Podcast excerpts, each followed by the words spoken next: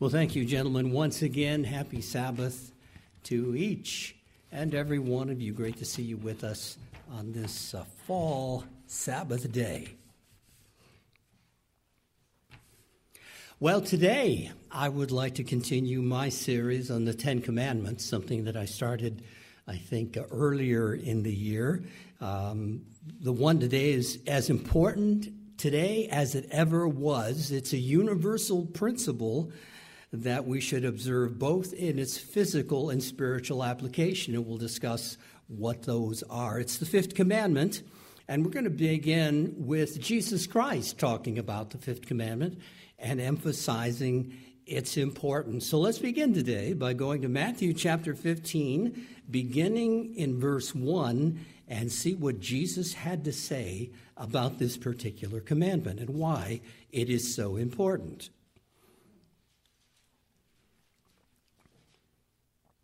Here in this story, Jesus confronts the scribes and the Pharisees because their tradition had created a way to get out of respecting this commandment, to avoid keeping this commandment.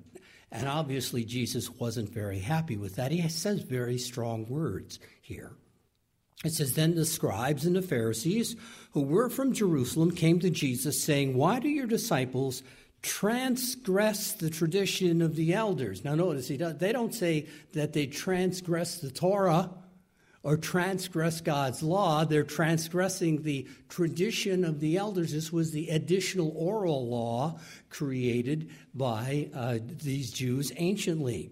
For they do not wash their hands when they eat bread. And he answered and said to them, I have a question for you. You are asking me questions? All right, here's one for you. Why do you also transgress the commandment of God? In contrast to, the traditions of the elders, I have a question for you. Why do you, according to your actions, why do you transgress the commandment of God because of your tradition? For God commanded, saying, Honor your father and your mother, and he who curses father or mother, let him be put to death. But you say, this is Jesus speaking, according to their tradition, you say, whoever says to his father or mother, whatever profit you might have received from me is a gift to God. Now, there's another phraseology used in Mark's account called korban. And korban was a vow in which you would devote something to God. So they had come up with this tradition that instead of helping your parents out materially, maybe giving them some money or helping them out, that you could avoid that by declaring korban. You could avoid that by saying, oh, I'm going to give this as a gift to God, and it usually was in the form of money given to the temple. And unlike your parents, who maybe are poor and no one's uh, about to give you the kind of glory that they might in the temple. If you give money to the temple, it's and so and so has given money to the temple. Thank you, thank you very much. It's the least I could do. See, so this was all about vanity. This was all about avoiding the obligation to support your parents. And they used this as an excuse to violate God's law, the fifth commandment. So, continuing here, let's pick it up in verse 5. Whoever says to his father or mother, Whatever profit you might have received from me is a gift to God. So instead of helping you, it's going to be given as a gift to God. Aren't I righteous? Aren't I a godly person because I'm giving this to God? That's the impression here. Verse 6 then he need not honor his father and mother. Thus you have made the commandment of God of no effect by your tradition. Hypocrites! Well did Isaiah prophesy about you, saying, quote, These people draw near to me with their mouth and honor me with their lips, but their heart is far from me, and in vain they worship me, teaching as doctrines the commandments of men, putting these human traditions before the law of God, before the Ten Commandments themselves. Jesus is quoting from Isaiah chapter 29 and verse 13. So, of course, Jesus Christ is saying here that the fifth commandment is still in effect and that it's still valid. Many religious people and organizations attempt to dodge the commandments of God because of their own traditions, church doctrines, or agendas. So none of this is surprising, and it goes far beyond the fifth commandment try the commandment to observe the Sabbath. How many churches avoid keeping the seventh day Sabbath because of their church traditions? Right? Or their own personal agenda, or for some reason that they have created to avoid simply doing what God asks us to do.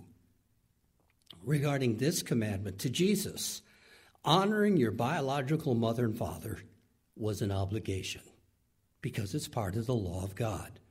Let's go forward now a few chapters. Uh, Matthew chapter 19 and verse 16, and we'll again see where Jesus emphasizes the importance of the fifth commandment in a statement that he makes to a young man who comes to him and asks him a couple of questions. Matthew chapter 19 and verse 16, if you'll kindly turn there.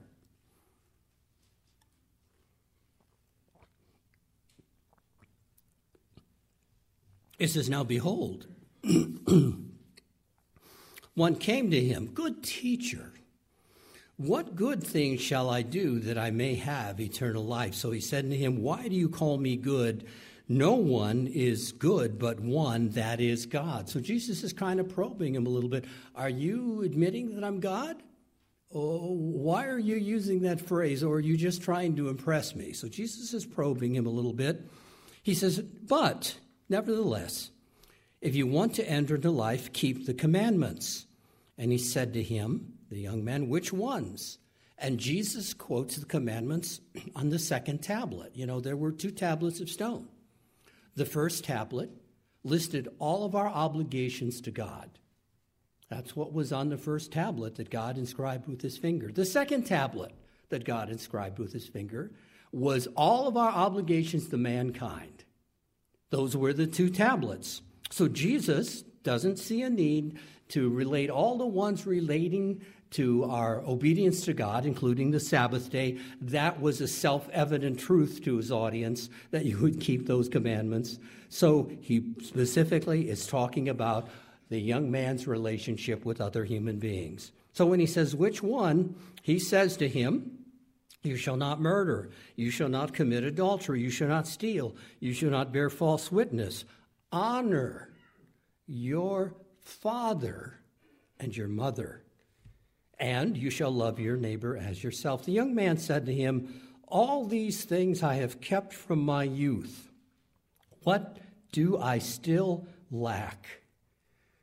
Now, the young man doesn't realize that Jesus Christ has an advantage here. Jesus Christ can read the human heart. And this, is, in a way, is kind of a setup because Jesus knew what his Achilles heel is. Jesus knew what his personal weakness is it's the love of money. So when the young man asked that question, and Jesus just strung him along because he knew the young man would get to that point and he could answer his question, Jesus said to him, If you want to be perfect, go, sell what you have, and give to the poor. I want you to notice what Jesus says, unlike what we read in Matthew 15. He doesn't say, sell what you have and give to the temple. He doesn't say that. Unlike some religious frauds that I've known in my lifetime, he doesn't say, sell what you have and give it to me. No, he doesn't do that. He doesn't even say, sell what you have and give it to the church. He says, sell what you have and give it to the poor, the people who really need it.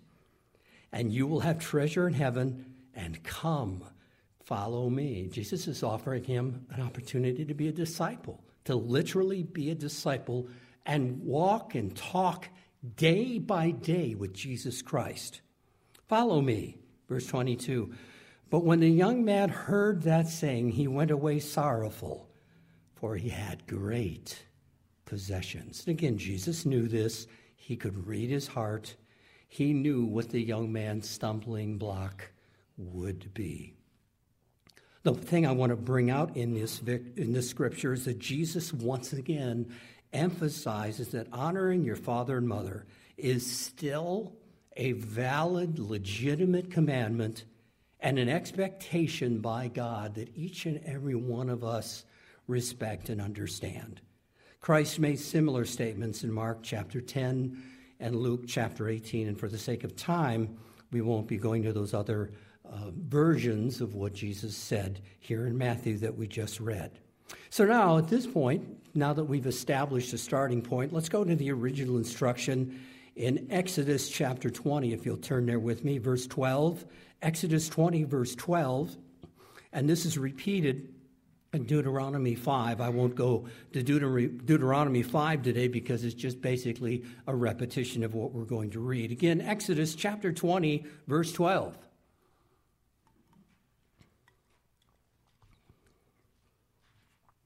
It says, Honor your father and your mother, that your days may be long upon the land which the Lord your God is giving you. Interesting thing about this command is this is a commandment that comes with a promised blessing, and actually the blessing was twofold. As an individual, God will bless us with life, long life, a good life, if we do this, if we respect our mother and our father. Why is this commandment so important to God? Because this commandment is really all about family. Family units start with a mother and father, and then they have children. And if you thought about it, what would the world be like if everyone kept this commandment? Every generation kept this commandment. Families would be stronger instead of so fragmented like they're they are today. And because of so many broken marriages and relationships, of which I was a product of a, a, broken marriage and relationship, it has made life a lot more complicated because you don't know whether which side of the family or which mate's children that you should become friends with, or uh, mother or father, or this mother and father, or these half sisters and half brothers. And we've just made life a lot more complicated today because of the dysfunctional relationships that have evolved in human society. This is all about family. Now, so again, for an individual, God will bless us if we do this. For the nation of Israel, and this is what some scholars believe that the end of verse uh, 12 here is actually talking about Israel, not so much an individual. For Israel, they would remain in the promised land as long as they obeyed this commandment, as long as they respected and reinforced family, moms and dads and children loving one another, caring for one another, taking care of one another, being there for one another. That is the heart and the core of family. Here's an interesting thing that the Cambridge Study Bible says, and I'm going to quote from it. This is uh, their comment on Exodus chapter 20 and verse 12. The fifth commandment demands equal honor for mothers with fathers which is an unusual feature in the wider society of the Middle East, where women were primarily instruments of male procreation and expendable slaves. End of quote. You know, in a lot of areas of the world, women are still looked at as inferior to husbands or fathers. And the interesting thing about this commandment is contrary to the culture that existed at that time, including Hebrew culture Contrary to the culture that existed at that time, this demands equal honor for mothers and for fathers. And that's a very powerful point made by the Cambridge Study Bible. So, what does it mean to honor our mother and our father? Well, the Hebrew word honor is the Hebrew word kabad, and it's spelled K A B A D. And it means to boast about, make glorious, treat greatly, to promote.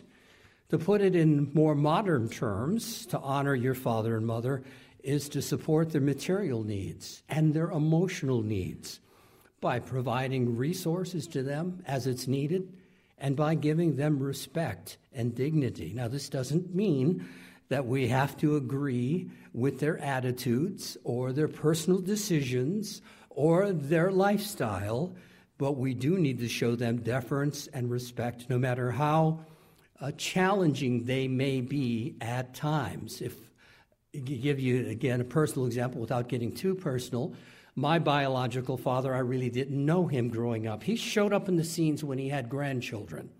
When I had grandchildren, suddenly he appeared almost like a genie because I think he wanted to have a relationship with them. And he would always come unannounced. I'd open the door, there's my father. You know, the first time a man I hadn't seen in 15, 20 years. He would just totally show up unannounced. And he had a lifestyle that I did not agree with at all. But yet, I always gave him deference. I always treated him with respect. I allowed him to see his grandchildren, spend time with his grandchildren, because that's what God expects of us. He expects us, even if mom and dad have problems, even if they didn't always treat us well or kind. The commandment says that we need to honor our father and honor our mother. So we need to show them deference and respect, no matter how dysfunctional they may be in their own lifestyles. Uh, no matter what maybe they have done to their lives or scars or difficulties we have from the past. And if one is blessed to have godly parents, it's an additional blessing because of the wisdom that they can share. Let's take a look at a scripture here Proverbs chapter 1 and verse 7. And obviously, this is in context talking about if you have godly parents, meaning parents who respect God's law, individuals who strive to have a relationship with God. This is wisdom. And here it is Proverbs chapter 1 and verse 7. The fear of the Lord is the beginning of knowledge. More than just fright, but holding God in awe saying, He is my everything. He is my creator, sustainer, my savior. God is my everything in life. That's the beginning of knowledge. You, you're now to the point of humility where your mind can soak in truths.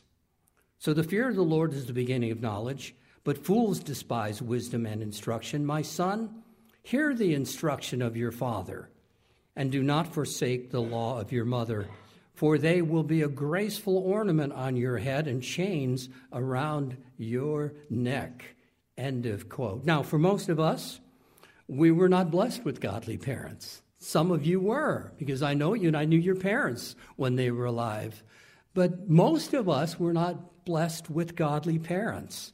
And they couldn't provide us this kind of wisdom. Instead of providing wisdom from God, they usually only had carnal advice from the school of hard knocks if our parents, or if our parents ever had, or if our parents are living today, and they violate the law of God, or they contradict the teaching of scriptures, we are obligated to obey God rather than our parents. Yet we can still do that respectfully, even if they're not happy about it.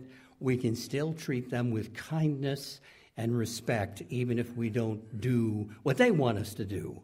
And I think that's an important thing to point out. Christ himself stated in Matthew chapter 10 and verse 37 Whoever loves father or mother more than me is not worthy of me. You do have to draw a line. And if you are asked to do something that violates God's law or something that uh, violates your values, you can kindly say no. You don't have to be angry about it. You don't have to be haughty about it you can respectfully and kindly say no to things.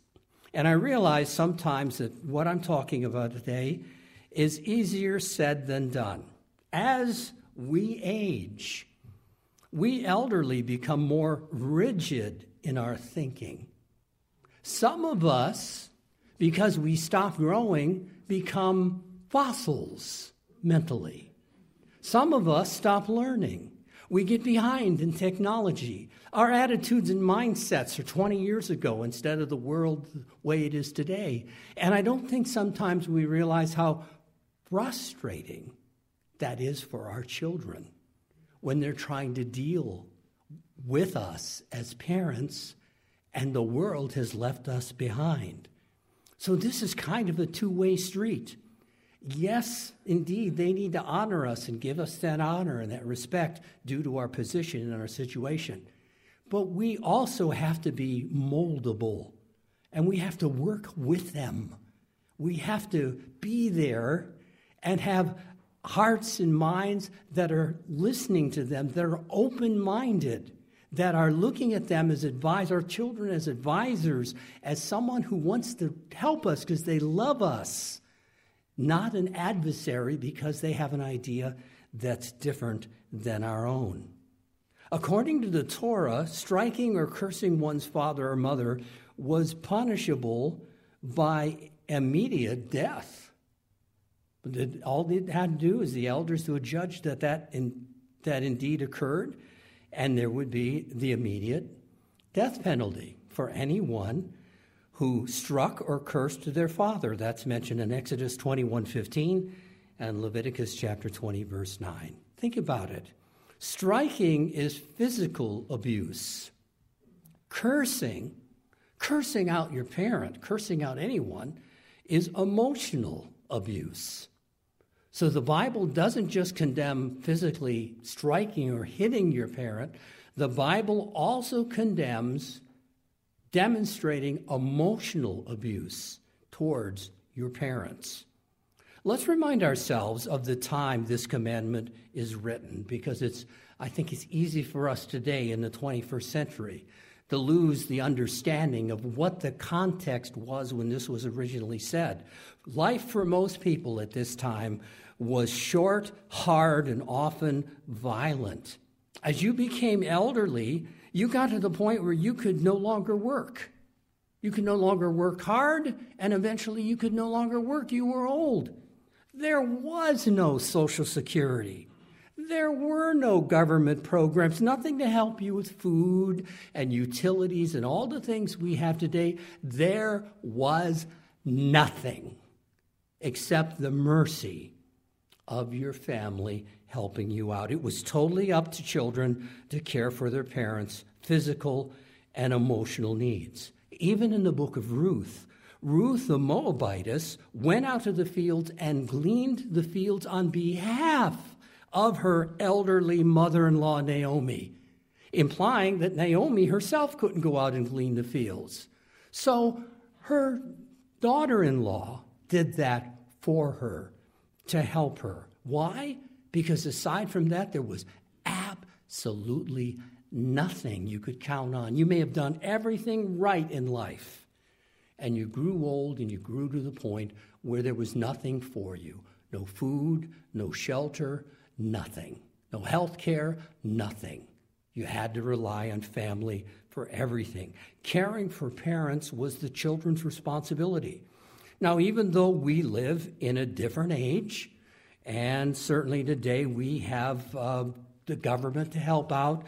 Many people have financial planning as they're getting into their upper years. We do have Social Security. We have a lot of government programs that help with food and utility and the needs of the elderly. We need to realize that even though much is provided by the government today and by someone's own financial planning, we still need to look out for mom and dad, for mother and father, and their material and particularly their emotional needs. The government can give you all the food in the world, it cannot provide for your emotional needs. It can give you all the material things you could want, but it cannot provide for your emotional needs. And we need to realize that and appreciate that. Here's what the Believer's Study Bible says about this particular concept. This is the Believer Study Bible. Quote Again, the national character of this legal covenant can be seen. Since God's moral character is unchanging, these moral principles have universal application. But in this Mosaic covenant, it's for Israel in the promised land. The commandment clearly indicates that God's value, God values relationships and holds them sacred. Furthermore, this mandate emphasizes that God is the creator of the home, he considers one's attitude and actions towards parents as a measure of godliness. So, the way that we treat our parents, God says, is the way that you treat me. And we're going to see that's actually the spiritual application of this law is that God is our spiritual father.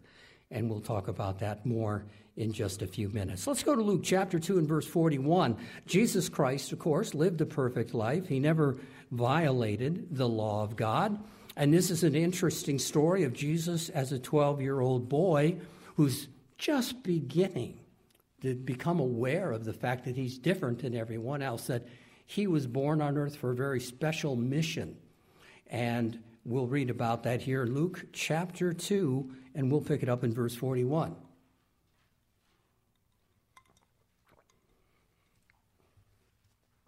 Luke chapter 2 and verse 41. His parents went to Jerusalem every year at the feast of the Passover, as all Jews did. That was one of the pilgrim festivals, the Passover and days of unleavened bread, and everyone was instructed to go to Jerusalem at that time. And when he was 12 years old, they went up to Jerusalem according to the custom of the feast. And when they had finished the days, that would include the Passover and all seven days of unleavened bread, as they returned, the boy lingered behind in Jerusalem. and Joseph and his mother did not know it. They were in a big family unit, big pack, and there were this group, and then a little farther behind, there's this group of relatives, and a little farther behind this group. It kind of reminds me when I was a a young boy and we would go on family vacations with our aunts and uncles and cousins. It would be that way. You know, there'd be this little pod doing this thing, and down the road there'd be another group of relatives kind of you know, tagging along, and then later on there'd be some more cousins and an aunt and uncle. So that's what's happening here. And again, Joseph and his mother did not know it, but supposing him to have been in the company somewhere among the relatives in one of those little groups, they went a day's journey and sought him among their relatives and acquaintances. So when they did not find him, they returned to Jerusalem seeking him. Now, so it was that after three days, they found him in the temple. And I would say, in all fairness, their anxiety levels probably pretty high by now, looking for their son. They probably felt guilty. We should have kept an eye on. We're the parents. We're supposed to be the grown ups in the room we should have kept a better eye on him. So there's probably a lot of anxiety going on here. They found him in the temple, sitting in the midst of the teachers, both listening to them and asking them questions. And all who heard him were astonished at his understanding and answers, far above what you would expect from someone who's just 12 years old. Again, he's, he's beginning to come aware of his life mission and why he was born and his role in the universe. Verse 48 So when they saw him, they were amazed. And his mother said to him, Son, why have you done this to us? Look, your father and I have sought you anxiously. Yeah, I would say after three plus days, there's probably a lot of anxiousness going on there. And he said to them, again, I want to emphasize that Jesus is not being rebellious. Jesus is not being disrespectful here.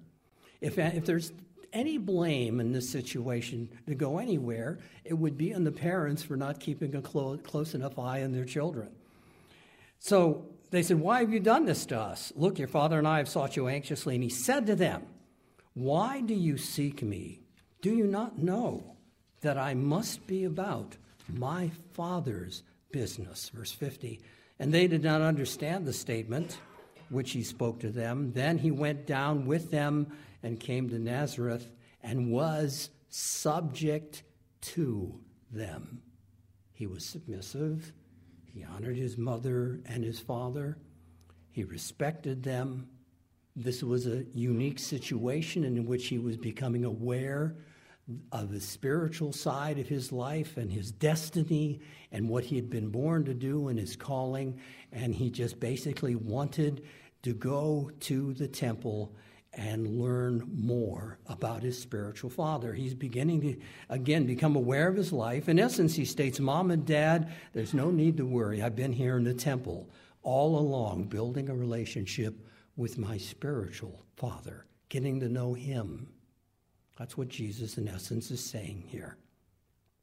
So, for, if anyone should doubt whether Jesus believed in the fifth commandment and the importance of the fifth commandment, I would ask them to read John chapter 19 and verse 27. So let's go there. John chapter 19 and verse 25 and see something that is recorded during his crucifixion.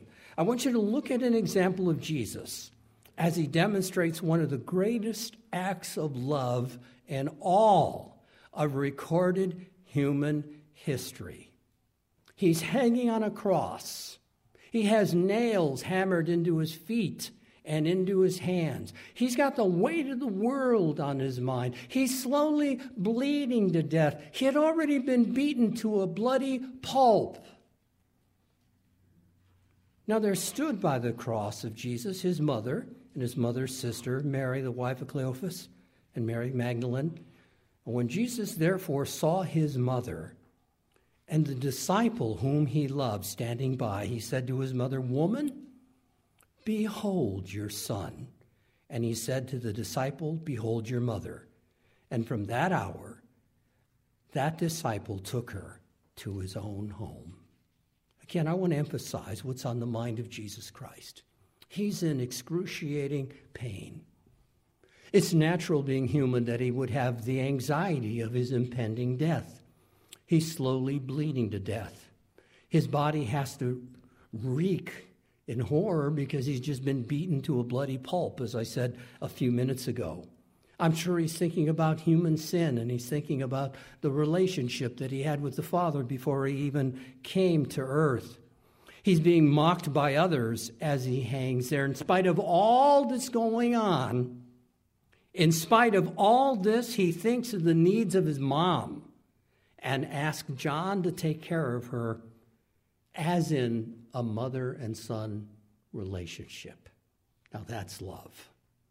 That's Jesus by example, showing how much he believed in the importance of the fifth commandment. So, what's the spiritual application of this commandment?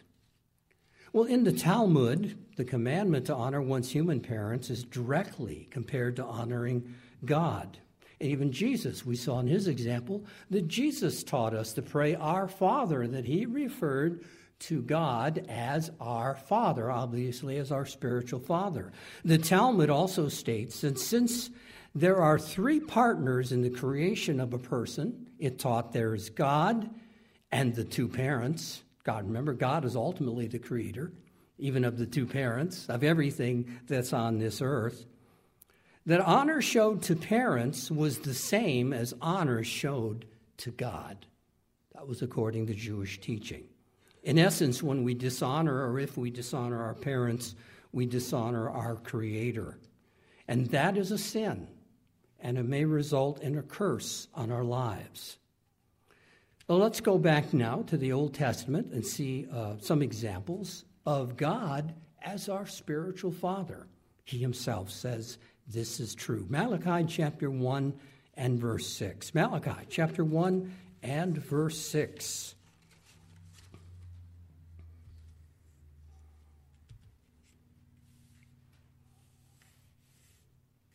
speaking through the prophet Malachi, God says this A son honors his father, and a servant his master. Two analogies there. If then I am the father, where is my honor? He says, I'm your spiritual father, and I don't receive any honor from you. Where is my reverence, says the Lord of hosts, to you priests who despise my name. Yet you say, In what way have we despised your name? You offered defiled food on my altar. But say, In what have we defiled you by saying the table of the Lord is contemptible? The Father God says, Sure, it's contemptible because you've dishonored the altar with defiled food on it. You have shown a lack of respect and honor for me because you're putting deformed and you're offering deformed animals. You are doing everything against what I taught regarding acceptable sacrifices, and you are dishonoring me. Verse 8 And when you offer the blind as a sacrifice, is it not evil? And when you offer the lame and the sick, this is talking about the types of animals that were being offered to God, the leftovers, instead of the choice, perfect animals as God had originally instructed, is it not evil? Offer them to your governor. Would he be pleased with you? Would the governor be pleased? Here, governor, thank you so much for coming into our town. I have a gift for you a, a three legged lamb. He walks a little different than the other lambs, but this is my gift to you. Would the governor be honored with a three legged lamb? I doubt it. Would he be pleased with you? Would he accept you favorably, says the Lord of hosts? So, this scripture here highlights the original intent of the fifth commandment. By honoring our physical parents, we are reminded of our obligation to honor our spiritual father also our creator. We could say that yes, mom and dad created us through an act of love. But there's a third individual involved in that creation. That's the original creator himself, God the Father, the great creator God. God even provides a metaphor of this relationship by a condemnation of Judah that he gives through the prophet Jeremiah. So let's go to Jeremiah chapter 35 and we'll look at a prophecy that was completely fulfilled. One of the proofs that God exists is fulfilled prophecy.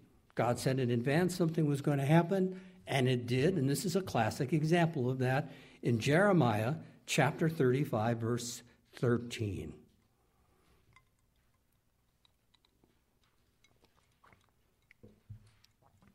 Jeremiah 35, verse 13.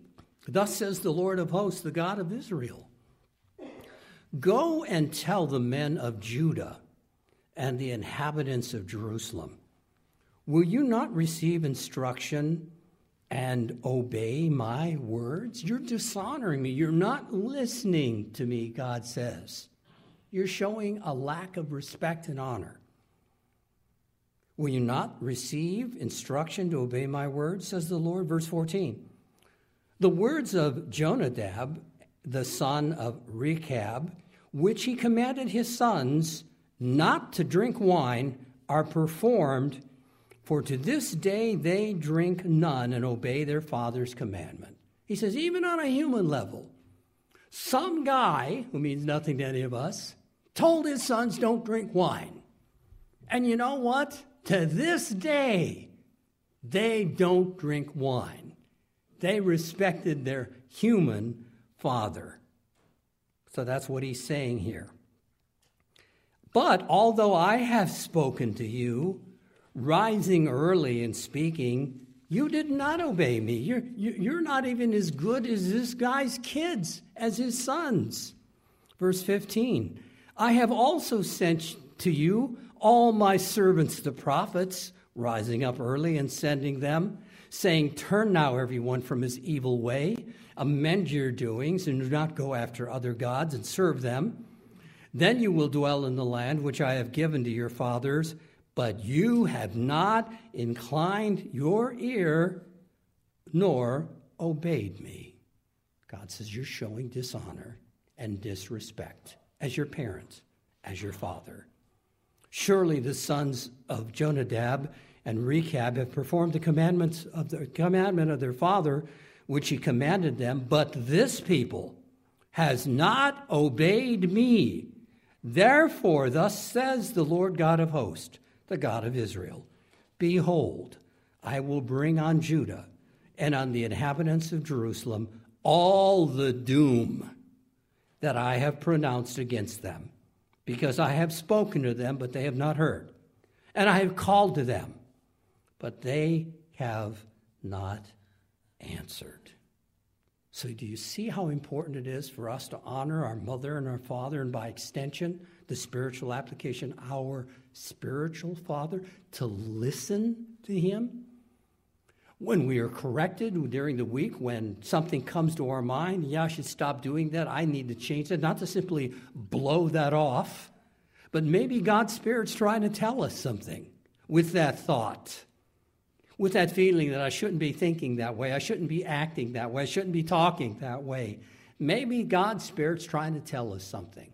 Maybe we should be obedient and listening. I think that's something that needs to be emphasized.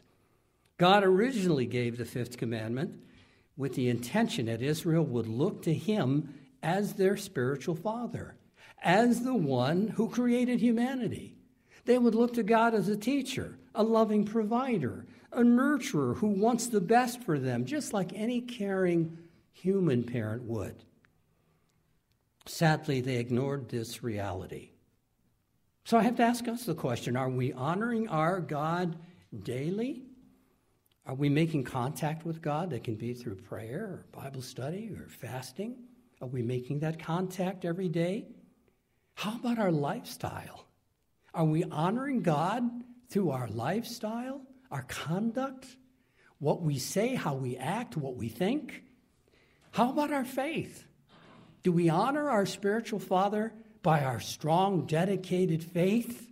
Or are we wishy washy? Do we have one foot in the world and one foot in the church? Do we look at the church as more of a social club than a place of worship? That's a good question. Do we honor our Father by worshiping Him publicly on the Sabbath as He's instructed us to do? As often as we can. And yes, I realize that sometimes we all get ill. And I certainly get ill. And I certainly occasionally have to miss a Sabbath. That's understandable.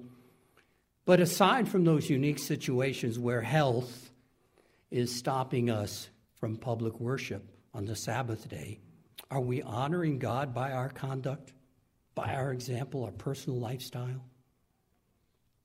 Let's conclude the sermon today with a few scriptures from Paul and a final one from Jesus in the New Testament. 1 Timothy chapter 5 and verse 1. Do we need to understand and appreciate that the fifth commandment is universal. It was part of the old covenant, it's part of the new covenant. As I said before, the law of God, the commandments of God, are part of the template of any covenant God would make with any human being. Because the first part of that law explains our relationship to our Creator.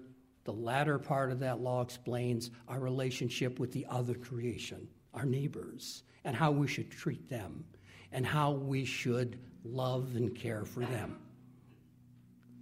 1 Timothy chapter 5, beginning in verse 1, he's giving some instruction here. Paul is to Timothy, who was an elder. Do not rebuke an older man, but exhort him as a father. So don't lose your cool and scream and disrespect an older man. Treat him as you would your father. That means, though you may not agree with him, you can disagree respectfully. That's his point. Younger men as brothers, older women as mothers, younger as sisters. In other words, treat everyone as if they're family. Get, take the edge off of your approach in a way you talk to people and treat everyone as if they're part of family, because we are all part of a spiritual family. Verse 3 Honor widows who are really widows, and he went on uh, other places to define what a real widow is. But if any widow has children or grandchildren, let them first learn to show piety. That's just a word we don't use that often today. It means respect and duty. Let them first, these are the children and grandchildren, should first learn to show respect and duty at home towards mom and grandma. This is what Paul is saying. And to repay their parents, for this is good and acceptable before God. If one is a disciple of Jesus Christ, they recognize their duty to provide and care for the emotional and the material needs of their mother and grandfather. And there may be some needs they have that financial planning, all the financial planning in the world can't provide, all the government programs in the world can't provide. But there are certain things that we can do. So Paul's putting the fifth commandment into action and reminding Timothy to teach the importance of obeying this commandment in the church of God. All right, second scripture from Paul, Ephesians chapter 6, verses 1 through 4. Ephesians chapter 6, verses 1 through 4.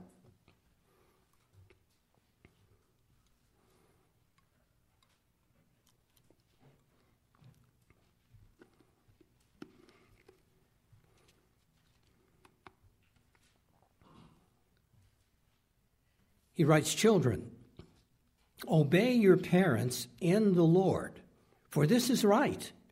Honor your father and your mother, which is the first commandment with promise, quotes right out of the scriptures, that it may be well with you and that you may live long in the earth. And then he adds something. And again, this is, I mentioned earlier that it's a two way relationship. You know, honor our father and our mother. Well, as a father and mother, we also have obligations in that relationship. And you, fathers, do not provoke your children to wrath, but bring them up in the training and admonition of the Lord. So Paul reminds the congregation in Ephesus that the fifth commandment is as valid, is as important as ever before. He even quotes Exodus 20, Deuteronomy 5 verbatim. Then Paul adds an additional point. As parents, we need to make it easy to be honored. We need to follow God the Father's example. He's easy to be honored. He's the creator, sustainer, nurturer. He loves us. He, he's given us the gift of life. He's given us every physical blessing we have. He's offered us eternity through His Holy Spirit. We need to be easy to get along with, like God is loving and nurturing and caring. Whether our children are either small or adults, we should not provoke them to anger or frustration by the things that we say or the things that we act. As a mother and father, as our children are trying to help us, we should not be stubborn or unreasonable or inflexible simply because we can't get everything our way. We have to bring that flexibility back into our heads that we lost as we were growing old. Our children mean the best for us. So be open minded and listen to the advice they have. Listen to the things that they say. Give them good reason to make it easy for them to honor us and give us respect.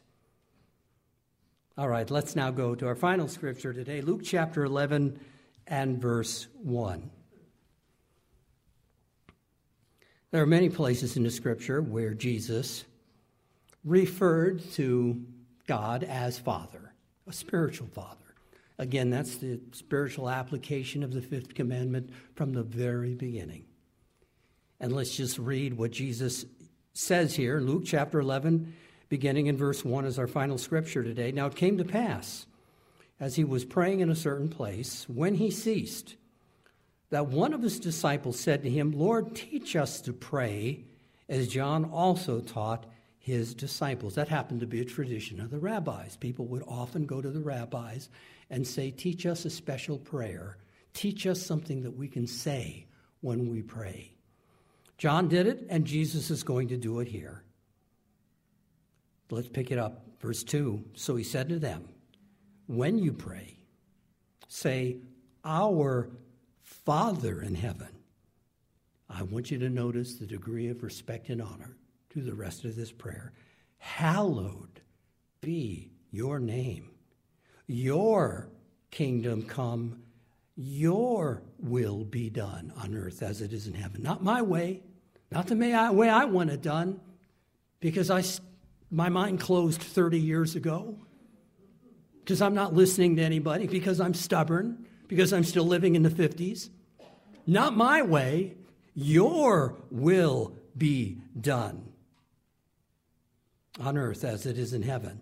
Give us day by day our daily bread, and forgive us of our sins, for we also forgive everyone who is indebted to us.